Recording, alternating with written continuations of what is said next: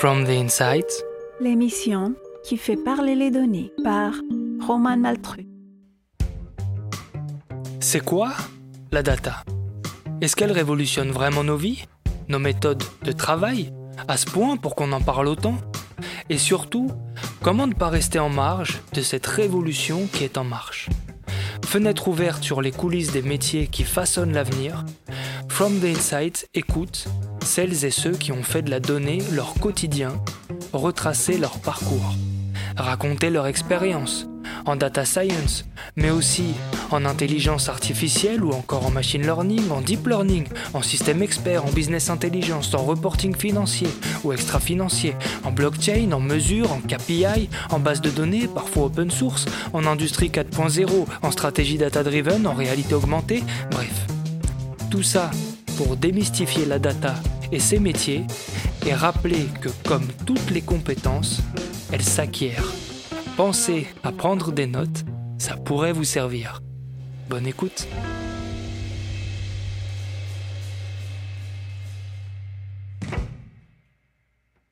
Bonjour à toutes et à tous. Donc aujourd'hui je reçois Dorian. Je suis très ravi de te recevoir Dorian. Merci beaucoup d'avoir accepté l'invitation. Euh, alors Dorian, c'est un professionnel du machine learning. On en entend beaucoup parler en ce moment. Et lui, ce qu'il fait, en fait, c'est qu'il l'applique aux logiques d'investissement. Dorian, je l'ai croisé sur LinkedIn au hasard de mon feed et je me suis rendu compte que c'était quelqu'un de très brillant quand j'ai vu ton profil Dorian, ça m'a plutôt impressionné. Euh, j'ai vu que tu avais passé deux masters en parallèle, un en mathématiques, l'autre en management. Donc forcément, ça m'a interpellé de savoir que tu bossais dans le machine learning domaine hautement lié aux données. Et puis en plus, je me suis rendu compte que tu, euh, voilà, tu aimais aussi la randonnée. Donc je ne sais pas si on aura l'occasion d'en parler. Mais bon, quoi qu'il en soit, en ce moment, toi, tu es, si j'ai bien compris, quantitative rechercheur. Donc on reviendra un peu plus tard sur en quoi est-ce que ça consiste. Mais euh, ton leitmotiv, c'est donc d'utiliser le machine learning partout où il s'avère utile que l'intelligence prime sur l'intuition. Exactement, merci beaucoup euh, Romain pour l'invitation et, pour cette euh, gentille introduction. Euh, c'est tout à fait ce que je fais en ce moment, effectivement. Alors, on, va y revenir en détail un peu plus tard, mais pour commencer, je te propose de te, bah, de te présenter rapidement. Donc, comme tu m'as dit, euh, je m'appelle Dorian Lagadec. Je travaille en ce moment chez Ecom Capital euh, comme euh, quantitative researcher. J'ai été diplômé il y a un peu plus d'un an maintenant. Et j'ai effectivement deux diplômes, un diplôme en management d'HEC Paris et un diplôme, disons, de data scientist slash statisticien que j'ai obtenu à l'ENSAE, qui donc était historiquement l'école des cadres en statistique. À l'ENSAE, c'est ça? Exactement. Ok, très bien. Et alors, bon, je te propose, Dorian, qu'on parte vraiment du début. Euh, là, qu'on fasse un grand balayage de, par exemple, où est-ce que tu as grandi, toi? D'où est-ce que tu viens? Alors, moi, j'ai grandi à Metz, c'est euh, dans l'est de la France. Et je suis le dernier d'une fratrie de trois enfants.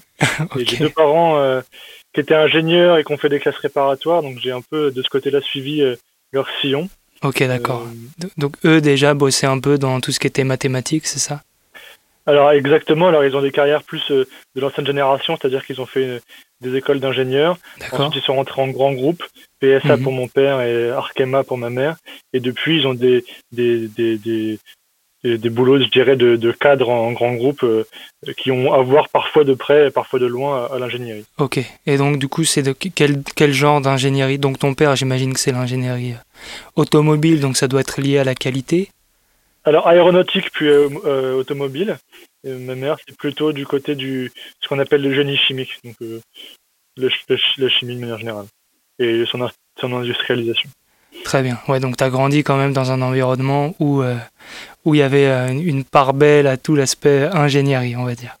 Exactement. Et donc naturellement, toi tu es rentré au collège puis à l'université. Alors c'est quoi ton parcours depuis le, le collège? Alors moi j'ai eu un parcours relativement, je dirais, sans accroc. Euh, je, notais un peu en, préparant tout ça que j'avais pas mal entendu le discours de euh, un peu de la révélation, c'est-à-dire des gens qui étaient médiocres jusqu'à ce que ils soient touchés par la grâce et qu'ils deviennent géniaux dans tel ou tel domaine. Toi, tu as toujours été génial en fait. Euh, pas du tout, mais j'ai un parcours relativement linéaire et peu intéressant. J'étais effectivement souvent en tête de classe, j'ai toujours aimé l'école, j'ai toujours aimé travailler. la seule chose qu'on peut dire un peu de mais encore qui est, assez basique, c'est que j'étais plus intello que manuel, que j'ai jamais aimé trop l'art plastique et la musique. Ouais, je vois. Mais t'avais une matière déjà de prédilection? Voilà, bah, j'ai toujours aimé les mathématiques.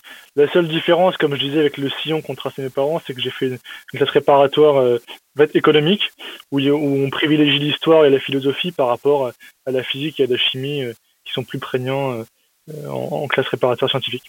Ok. Ouais, donc plus un aspect finalement Ouais, comme tu le disais, intellectuel, donc de philosophie, etc. C'est marrant d'ailleurs que, comment est-ce qu'avec un parcours, euh, enfin si tu préfères les mathématiques, on s'oriente pas euh, euh, naturellement vers la philo, non? C'est comment t'en arrives bah, là? C'est-à-dire que quand, quand, je suis arrivé à la fin du lycée, il y avait vraiment, je voulais faire, continuer à faire des mathématiques. La classe réparatoire, c'était un peu l'endroit tout désigné mais euh, disons que j'ai juste préféré euh, l'histoire et la philo par rapport à d'autres matières. Euh, je pense, et ça on le relit toujours a posteriori, mais je pense simplement que ça m'intéressait plus et que je pense que avoir un profil plus complet, ça aide parfois à, à voir les choses sous un angle différent. pour avoir été en école d'ingénieur et de commerce, on critique beaucoup l'école de commerce en disant que c'est des gens qui savent parler et pas trop faire. Euh, versus les gens qui savent faire et pas trop parler en école d'ingénieur. Il y a vraiment ce côté où c'est important, je pense, d'avoir plusieurs angles de vue pour avoir euh, peut-être un regard plus neutre, un peu plus de recul par rapport au problème. Notamment en, école d'ingénieur, je pense qu'on souffre de pas assez euh, enseigner les lettres et, les, arts littéraires et qu'on forme des gens qui savent très bien faire ce qu'ils font, mais qui parfois peut-être manquent d'un regard critique. Ok. Mais, mais, et, toi, du coup, quand tu as choisi d'étudier euh, plus la philosophie, les lettres, c'était, c'était pourquoi? Tu avais déjà une idée d'un métier que tu voudrais faire ou c'était, euh, tu t'es laissé porter par tes intérêts? Je savais que je préparerais euh, les concours aux écoles de commerce. Ah, tu le savais déjà, ok. Oui. De toute façon, ces classes préparatoires-là préparent essentiellement aux écoles de commerce. Ok, très bien. Donc c'était plus pour apporter la couche, on va dire tu savais qu'en termes d'ingénierie, donc de faire, il n'y avait pas de problème. Mais qu'en termes de, de, parler, comme tu disais tout à l'heure, c'était plus pour ça finalement. Ah, ça, c'est peut-être la lecture que je donnerai a posteriori. Ce qui est sûr, c'est qu'au moment où j'ai fait ces choix-là, c'était purement par, euh, par affinité des matières et ce que je voulais continuer à faire. Comme je dis, j'ai beaucoup, j'ai toujours beaucoup aimé l'école. Donc, euh, pour moi, c'était plus un choix de matière et un choix de ce que je voulais faire euh, de façon assez intensive dans les années à venir. Ok, donc, donc, là on est à la fin du lycée, c'est ça? Tu t'apprêtes à rentrer en classe préparatoire? Tout à fait. C'est c'est en quelle année ça, grosso modo? Euh, C'est une bonne question. 2013 probablement, puisque j'ai fait ma classe préparatoire de 2013 à 2015 et je suis rentré à HEC en 2015. Ok, donc c'est deux ans de prépa, c'est ça hein? Exactement. Deux ans de prépa, et du coup, dans la spécialité philo et lettres, il y a, y a j'imagine, la part belle qui est faite à tous ces aspects, mais est-ce qu'on oublie complètement les, mathématiques euh, la Alors, pas du tout, parce que c'est une classe euh, euh, préparatoire économique à option scientifique. C'est-à-dire que on fait surtout la part belle, au contraire, aux mathématiques. En fait, pour comparer avec les classes préparatoires scientifiques, on a un programme en termes de nombre d'heures et, de, et, de, d'enseignement qui est comparable à quelqu'un qui fait une classe réparatoire scientifique, option chimie. Donc on a simplement c'est la mineure et plus donné effectivement on a beaucoup d'heures euh, en histoire, géographie, géopolitique, euh, euh, disons français pour littérature et, philosophie. Mais c'est vraiment la majeure reste reste aux mathématiques.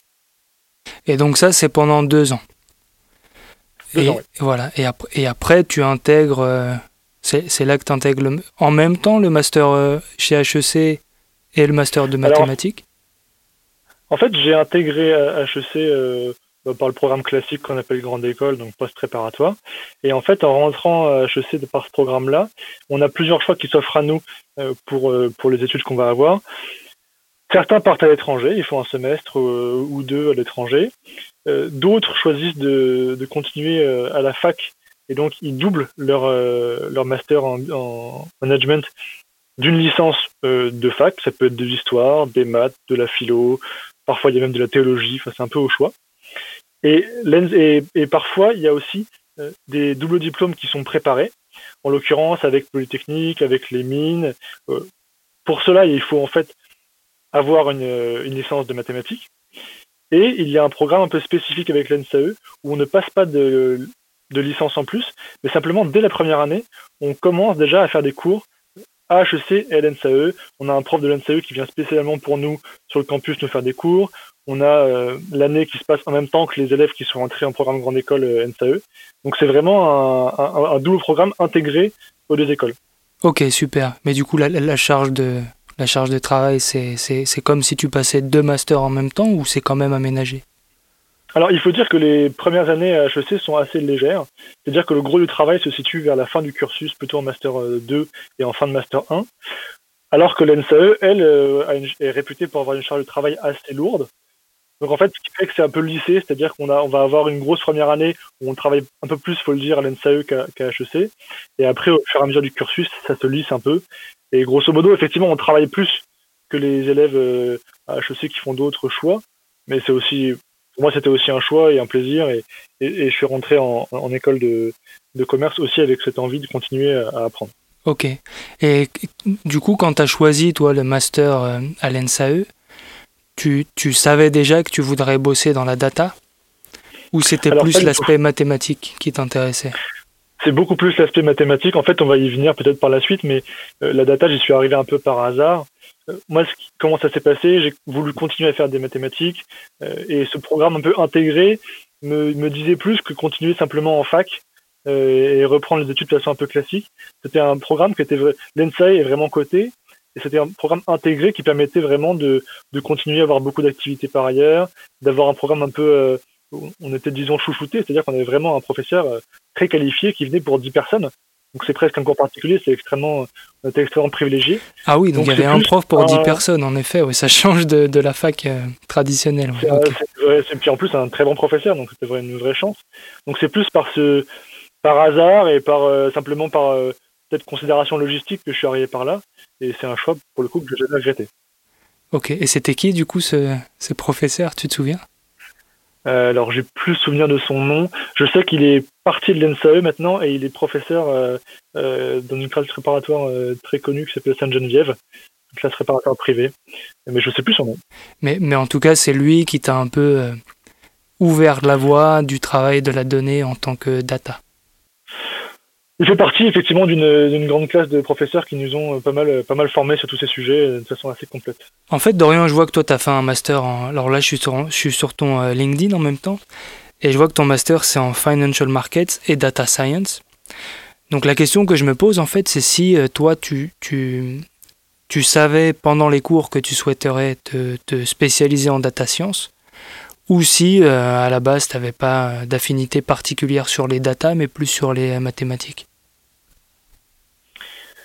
Alors moi, je suis arrivé donc à l'ENSEE euh, en voulant faire en fait des mathématiques appliquées et au fur et à mesure de mon alternance entre HEC et l'ENSEE, j'ai un peu affiné si je voulais travailler euh, euh, en banque ou en finance parce que c'est toujours le domaine qui m'a intéressé dans des métiers relativement peu techniques ou si je voulais vraiment me spécialiser dans des métiers de, mathématiques appliquées. À partir de là, en fait, a toujours formé des statisticiens euh, l'acronyme veut dire École nationale de statistiques et, administration économique. Donc, elle a toujours formé des statisticiens. Simplement, ce qu'on appelait avant statistique, on l'appelle aujourd'hui machine learning, data science. En fait, c'est les mêmes, euh, c'est la même même domaine si on veut, avec de plus en plus de méthodes et avec aussi dans les entreprises de plus en plus de besoins parce qu'il y a de plus en plus de ressources. Mhm.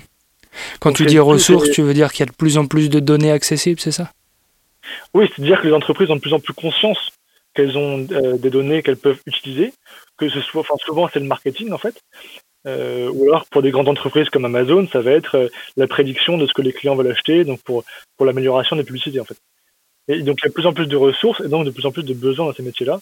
Donc c'est après il s'agit pour ceux qui en sortent en, tant qu'étude de savoir que dans quelle entreprise on peut s'orienter, mais c'est vraiment un métier qui a beaucoup de débouchés. Donc oui, mais toi tu savais depuis le début que tu voudrais bosser en banque et en finance. Ça, c'était. Alors, euh, moi, je suis rentré à HEC avec vraiment euh, l'envie de travailler dans la finance de marché. C'est un domaine qui m'a toujours intéressé, que ce soit dans mes lectures, dans les films que je regardais, dans les outils utilisés, dans la dimension vraiment technique et intellectuelle. Et après, c'est plus au fur et à mesure de mes stages et de mes cours que je me suis dirigé vers vraiment euh, l'application des mathématiques dans ces, dans ces métiers-là. Et, pendant le master, tu avais une période de stage ou quelque chose? En fait, est-ce que tu savais déjà à quoi ressemblait le métier dans, de la data avant d'y mettre les pieds dedans, en fait? Alors, en fait, j'ai fait plusieurs stages, effectivement. C'est dans, maintenant dans les grandes écoles, c'est vraiment obligatoire parce que on veut pas avoir sur le marché du travail des gens qui savent beaucoup de choses en théorie mais qui savent rien en pratique. Donc c'est vraiment, c'était vraiment obligatoire. Et j'ai eu l'occasion effectivement de faire plusieurs stages et surtout dans plusieurs domaines différents, euh, euh à la fois de la finance de marché et aussi euh, de, de l'usage des données. C'est-à-dire que j'ai fait un, un, mon premier stage un peu important pour moi, c'est un stage que j'ai fait chez Transmarket Group, qui est un, une entreprise qui fait euh, euh, en fait du trading euh, presque haute fréquence euh, sur des marchés de métaux. En l'occurrence, ils échangent du cuivre, de, de l'argent, de l'or, etc. Et là, j'ai pu avoir une approche très très simple, mais à la fois assez rigoureuse de l'utilisation des données, c'est-à-dire on avait vraiment des données qu'on ne transformait pas, qu'on gardait telles quelles, des données de prix, et on cherchait simplement, disons que vous avez le prix, euh, on a le prix des, de l'or à Chicago et le prix de l'or à Londres, normalement c'est à peu près le même. S'il euh, y en a un qui dévie trop de l'autre, on fait une soustraction et on sait qu'il faut acheter l'un et vendre l'autre. Donc ça, c'est il y, a un enjeu qui est dans le traitement rapide des données. Donc ça, c'est un enjeu à part. Mais il n'y a pas d'enjeu dans le, euh, dans la stratégie. En fait, c'est assez simple. On a une relation stable. Si elle s'écarte de sa de sa vraie valeur entre guillemets, on, on, se place du, du côté dont on pense que euh, on va avoir de l'argent. Et, et, quand tu dis qu'il faut un traitement rapide, en fait, c'est simplement parce que si tout le monde a le même raisonnement et achète euh, en même temps, on va dire, euh, bien que ce soit impossible, mais si à la, même milliseconde tout le monde achetait la même chose, finalement personne ne sortirait gagnant. Quoi. Donc le... Exactement, il y a une notion de queue dans les, dans les, dans les ordres qu'on passe sur un marché. Donc le mhm. premier arrivé, le premier servi. D'accord. Donc si vous êtes le plus rapide, vous êtes celui qui gagne le plus d'argent. Ok, donc tout l'intérêt de la rapidité, c'est de détecter en premier qu'il y a cet écart entre le prix de l'or à Chicago et celui de Londres et de passer l'ordre en premier. Exactement. Donc en fait, pour certaines de ces entreprises, le, ce qu'on appelle euh, le service data, en fait, c'est plus un service d'acquisition de données, donc d'infrastructure, mhm. qu'un service en fait de, de, traitement de la donnée et de, et de modélisation. D'accord.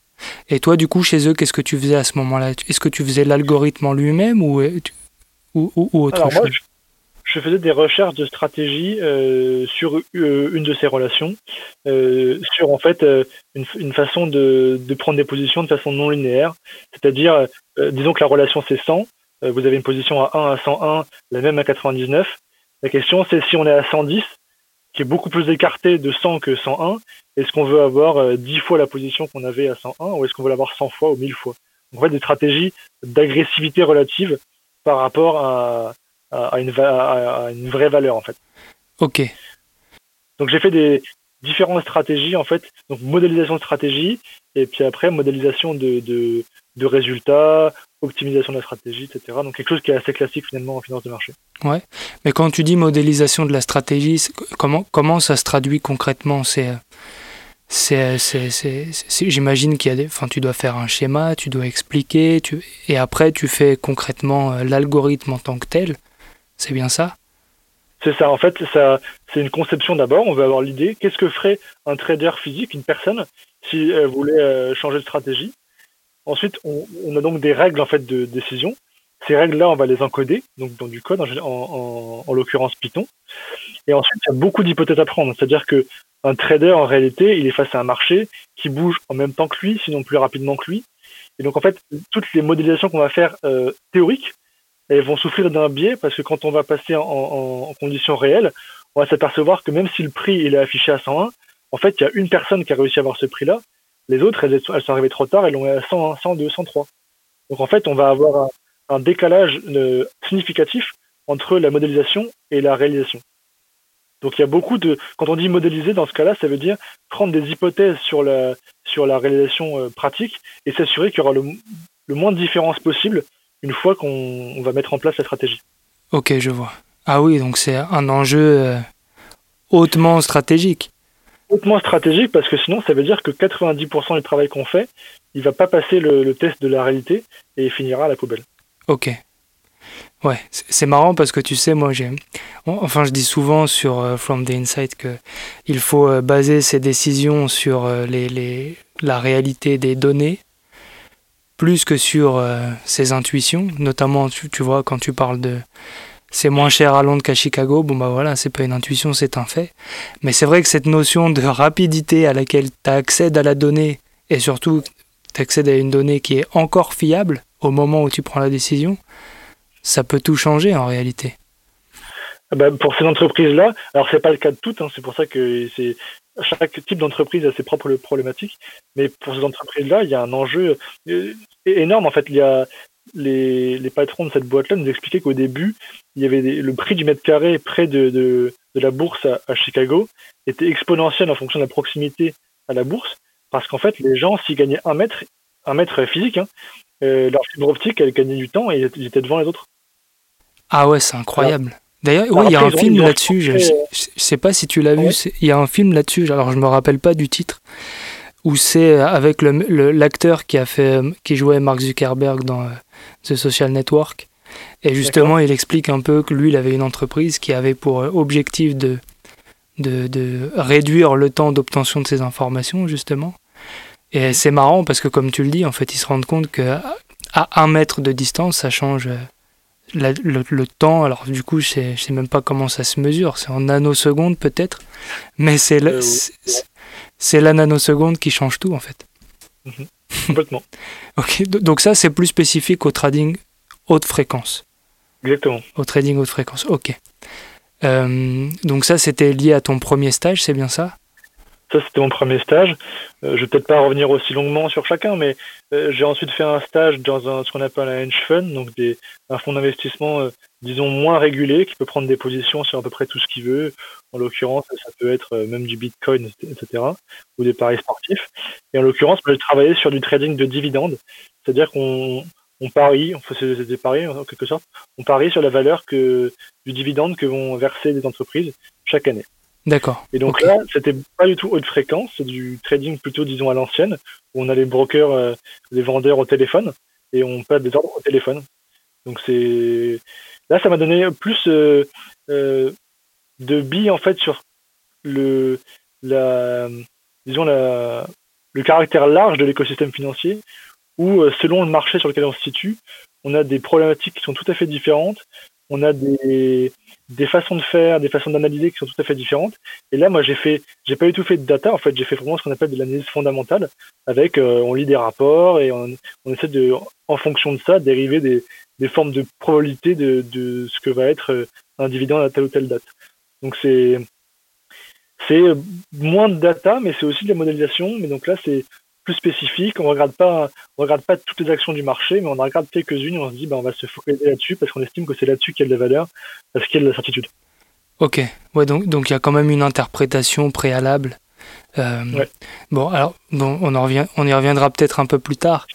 Euh, donc tout ça t'amène chez euh, Aequam Capital. Alors tout ça m'amène effectivement euh, chez Aequam Capital via Avisia, qui est en fait mon, mon dernier, ma dernière expérience professionnel avant euh, comme capital, puisque c'est là où j'ai fait mon, mon, alternance de dernière année euh, euh, avec l'NSAE, où j'étais en fait data scientist, spécialisé en, banque et assurance, donc toujours autour du même écosystème, mais où j'ai vraiment pu expérimenter d'autres d'autres projets, et surtout des projets, contrairement à la finance, où il y a des données simplement modélisables, des données dont on peut extraire rapidement des, des insights, et, et, du coup des problèmes plus simples en fait. C'est quel type de données du coup? Ça va être par exemple pour des banques euh, des données individuelles sur le moment ou la façon dont une personne a demandé un prêt. On arrive assez simplement à, modéliser la probabilité que la personne fera défaut. Euh, par exemple, quelqu'un qui euh, fait des prêts à la consommation en pleine nuit à 4 heures du matin et qui a déjà fait défaut une fois, on est à peu près sûr qu'elle va refaire défaut. Alors que quelqu'un qui, ressemble entre guillemets à Monsieur Tout le Monde et qui fait sa demande de prêt le samedi à 11 heures, on n'a pas beaucoup de risques. Donc des, choses en fait dont les données sont assez simplement euh, euh, interprétables, même en termes euh, humains, je dirais, on, sait expliquer facilement les choses. Et en fait, ça m'a un peu ouvert les yeux sur la, toute la difficulté qu'on a en finance à prédire les choses, parce que c'est un monde qui est très aléatoire et très bruité. C'est ce qui en fait un côté très intéressant, parce qu'il y a un vrai challenge, mais ce qui aussi en fait un, côté parfois frustrant, parce que c'est tout change tout le temps. Les relations qu'on croit robustes ne sont pas à une date donnée. Et donc, c'est vraiment un monde de challenge. Et toi, à ce moment-là, tu faisais pas, c'était pas encore du machine learning? C'était du machine learning, mais appliqué à d'autres problématiques. D'accord, ok. Et c'est là que je suis arrivé chez Ecom Capital, puisque j'ai fait ma dernière mission de, de, de, de conseil pour Ecom Capital, pour un projet vraiment de recherche euh, sur le reinforcement learning. Donc ça, on y reviendra peut-être plus tard, parce que c'était un, un, gros défi sur le reinforcement learning appliqué à la gestion de portefeuille. Et depuis, je suis jamais trop parti. Parce qu'aujourd'hui, tu es, tu es quantitative rechercheur. Donc ça, c'est ton, ça, c'est ton poste chez Ecom Capital. Mais bon, tu, tu, sais, les noms des postes, ça change beaucoup euh, d'une entreprise à l'autre. Donc, euh, en quoi est-ce que ça consiste? Déjà, est-ce que c'est un poste qui existe dans d'autres entreprises? Parce que moi, je ne l'ai pas vu souvent, pour être honnête. D'accord. Et, euh, et, en quoi est-ce que ça consiste, du coup, dans, dans ton quotidien? Alors, tu as raison de dire que c'est un peu obscur, et pour ça, il y a une vraie raison, je pense, c'est parce qu'il y a probablement autant de définitions que d'employeurs. C'est-à-dire qu'en banque, ça va être quelqu'un qui, qui utilise des modèles stochastiques pour valoriser des produits financiers complexes. Dans des grands fonds, ça va être quelqu'un qui fait de la veille technologique et académique. À chaque fois qu'il y a un nouveau modèle qui sort par Google, par Facebook, qui a, fait, qui a eu des grosses performances sur telle ou telle tâche de machine learning, on va essayer de le transcrire dans des problématiques propres à l'entreprise. Chez Equam, euh, je pense que je suis une sorte de couteau suisse parce que je fais à la fois du développement d'outils d'analyse, euh, du développement de, de backtest, de reporting, euh, de stratégie, mais je fais aussi une partie de veille technologique. Je m'assure que quand il y a quelque chose de nouveau qui sort, qui pourrait nous être utile, euh, j'essaie de, de, voir comment ça peut se transcrire chez nous. Donc j'ai vraiment un, un, travail très intéressant en fait parce qu'il y a un très large spectre. Euh, c'est dû à la taille de l'entreprise. Et puis c'est dû aussi, à, je pense aussi à la, culture d'entreprise euh, qui veut qu'on soit un peu tous, euh, tous sur plusieurs sujets à la fois et qu'on ait un vrai partage euh, de connaissances au sein de l'entreprise. En tout cas, ce qui est sûr, c'est que le dénominateur commun de ce métier-là, partout, c'est qu'en fait, ça requiert une formation scientifique et statistique, une formation qui est financière aussi, et aussi une forme d'agilité d'esprit et de créativité pour combler en fait le gap qu'il y a toujours entre la recherche et les problématiques propres à chaque entreprise. C'est pour ça que c'est quantitative researcher et pas par exemple analyste qu'on voit peut-être plus fréquemment. Exactement, ouais. Ok, très bien. Et alors du coup, toi, c'est quoi les c'est quoi tes objectifs euh, euh, en tant que quantitative rechercheur Qu'est-ce que tu cherches à atteindre? Alors mes objectifs, ils sont multiples. Euh, quand je dis je suis un couteau suisse, c'est aussi parce que j'ai, je, réponds à des demandes, c'est-à-dire que j'ai euh, un directeur des investissements, un, gestionnaire, un gérant de portefeuille, etc., qui ont des idées et qui se disent, bah, moi j'observe de par ma connaissance macroéconomique et par ma connaissance, euh, par mon expérience des marchés financiers, que probablement, si on observait mieux telle ou telle caractéristique du marché, par exemple un indicateur de stress, par exemple euh, une stabilité de tel ou tel euh, facteur, j'observe que bah, le marché à ce moment-là se comporte différemment. On va me dire, bah, est-ce que cette observation qui, qui ressemble à l'intuition, elle est vraie, ou est-ce que c'est juste, euh, ça vient de là comme ça, c'est mon cerveau qui me dit ça, mais en fait, ça n'a rien de concret. Donc, mon, donc, mon donc toi, en fait, c'est comme de transformer les intuitions en euh, données tangibles, mesurables, euh, traçables. En fait, c'est une, partie de mon métier, c'est-à-dire qu'à ce moment-là, je vais dire, bah, je vais regarder, je vais, transcrire en règle systématique ce qu'on me propose, ou en tout cas en, quelque chose de mesurable, et je vais regarder les relations, et je vais dire, effectivement, sur 10 ans, euh, ce que tu proposes, effectivement, c'est très intéressant, parce que si on avait utilisé telle méthode de trading relative à cet indicateur, on aurait eu euh, une stratégie très fructueuse. En revanche, 10 ans avant, ça marchait pas. Donc on va, va nous permettre en fait de transcrire l'intuition en quelque chose de d'actionnable en se disant il y a quelque chose à voir là-dessous, à quoi ça correspond, et là on rentre en fait dans le domaine de la compréhension de marché. Pourquoi est-ce que tel indicateur a un rapport avec tel euh, prix? Mais ça, ça implique que tu aies les données en amont, non? Oui. Alors euh, ça, ça implique qu'on ait les données. C'est un sujet à part. On travaille comme beaucoup de, de fonds d'investissement avec, euh, avec Bloomberg, donc c'est le, le format classique. On a un terminal qui nous permet de voir des données et on, de temps à autre, on peut récupérer les données qu'ils ont et les traiter euh, indépendamment et, et, voir si telle ou telle relation se vérifie à travers le temps ou pas. Mais, mais tu vois, tout à l'heure, tu parlais par exemple d'indicateurs de stress. Ça, comment, comment Bloomberg peut savoir si quand, quand, moi je passe un ordre, je suis stressé ou pas, par exemple? Alors c'est un, un, mot euh, pour dire ça. En fait, c'est c'est un indicateur en fait de la de la volatilité des actifs. C'est-à-dire que la volatilité, en fait, c'est l'écart type des rendements d'un actif. Donc si le rendement est très variable, ça veut dire que le cours de l'action, il est un peu chaotique et que donc les, si ça change tous les jours pour aucune raison, ça veut dire que le marché, entre guillemets, c'est-à-dire les acteurs du marché euh, dans leur ensemble, sont stressés. C'est-à-dire qu'un jour, ils vont penser qu'un actif vaut 90, le lendemain 110, alors qu'il n'y a pas une nouvelle. C'est qu'ils savent pas trop ce qu'ils font et qu'ils le font pour des raisons de stress plus que pour des raisons fondamentales. D'accord, je vois. Ok. Ouais, donc toi, en fait, tu analyses des, comme des grands ensembles, en fait. Tu, tu prends toutes les données et tu regardes comment l'ensemble se comporte. En fait, dans les, sur ces terminales, sur ce terminal-là, on a tout un tas d'indicateurs et on n'est jamais à court d'indicateurs. Le sujet, il est plus dans la restriction en fait de l'information qu'on prend, parce qu'il y a tellement d'informations qui sont toutes corrélées les unes aux autres qu'il est difficile en fait d'extraire différentes informations euh, indépendantes qui nous permettraient d'avoir une vue un peu simple sur un, sur un problème sur un problème donné. Ah, je vois. Tu veux dire qu'en fait, voilà, il y, y, a tellement de données, le volume est tellement conséquent. Ça veut dire qu'en fait, pour chaque ordre, euh, voilà, moi, quand j'achète une action, euh, moi, à Romain, il y a toutes les données qui sont relatives à l'ordre, qui sont enregistrées dans une méga base. Donc ce sera, euh, je sais pas moi, la date à laquelle je l'ai fait, combien j'ai mis, à quel cours je l'ai acheté, depuis où, depuis quand, etc. Et toi, tu as la... Alors, ouais, vas-y, je t'en prie. Alors les grands, les grands fonds, ils vont jusque-là. C'est-à-dire qu'ils vont modéliser ce qu'on appelle le carnet d'ordre. Donc en fait, ce que chaque acteur du marché a acheté, à quelle heure, en quelle quantité, etc. Et ça demande vraiment de regarder un marché spécifique euh, et de le regarder dans le détail. On aimerait faire ça, mais on n'a pas encore la force de frappe pour le faire. Nous, ce qu'on va regarder, c'est plus euh, les prix de plein d'actifs en même temps, euh, corrélés à, à beaucoup d'indicateurs euh, économiques, que ce soit de chômage, d'inflation, euh, de surprise économique. il y a tout un tas d'indicateurs qui nous permettent en fait de, de, de voir des liens entre les mouvements de prix et les mouvements macroéconomiques. D'accord, ok. Et, et, quand tu dis en fait que vous que vous que vous pouvez pas le faire, j'imagine que du coup c'est pas un manque d'accès aux données, ce serait plus un manque de, de capacité des, des, serveurs pour faire ce genre de calcul, par exemple? Euh, je pense que le premier problème c'est un problème humain, c'est-à-dire qu'on n'a pas assez de ressources humaines pour traiter ce genre de choses.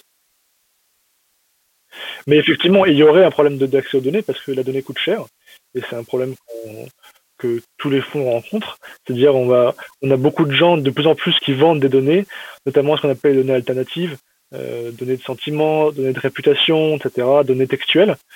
Et euh, on peut pas tout acheter parce qu'en fait, ça, ça, coûte très très cher. Et, parce qu'en fait, le, le pouvoir prédictif qu'on peut retirer est important. Donc, le, le, le gain potentiel qu'on a à les avoir est important. Donc, en bon businessman, les gens qui les vendent, les vendent très cher. Comment est-ce que toi, quand tu l'achètes, tu peux t'assurer qu'en fait, euh, c'est pas. En fait, co comment tu t'assures qu'elle est fiable en fait cette donnée? Parce qu'ok, quand, un... quand, tu vois, quand je passe un ordre, bon bah c'est bon, il y a le, prix, on le connaît, tout le monde y a accès. Mais euh, sur, sur la fiabilité de, de mes sentiments, c'est quand même plus complexe à, à, mesurer. Alors c'est très compliqué effectivement d'évaluer a priori la qualité de données qu'on nous vend pour plusieurs raisons.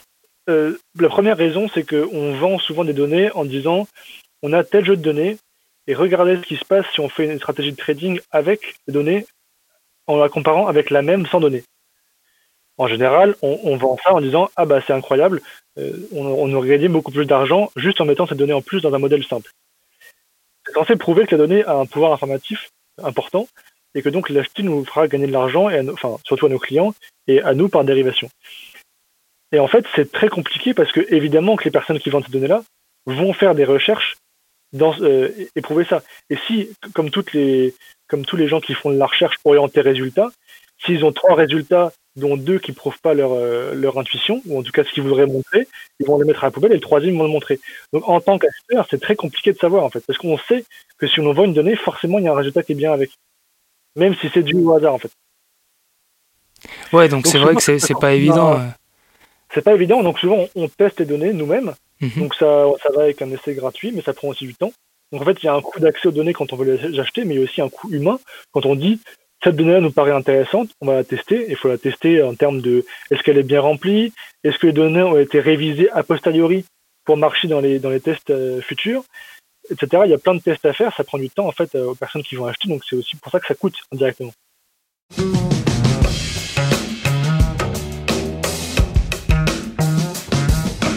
Cette émission a été préparée avec l'aide de Nicolas Fronto et de Raphaël Pazoumian pour le mixage. Vous qui écoutez ce podcast, vous savez maintenant l'importance de la data. Vos notes et commentaires, qui sont des data justement, sont d'une importance capitale pour faire connaître ce podcast. Prenez donc deux minutes pour nous laisser 5 étoiles et un petit commentaire, ça compte vraiment beaucoup. A très bientôt pour un nouvel épisode de From the Insight.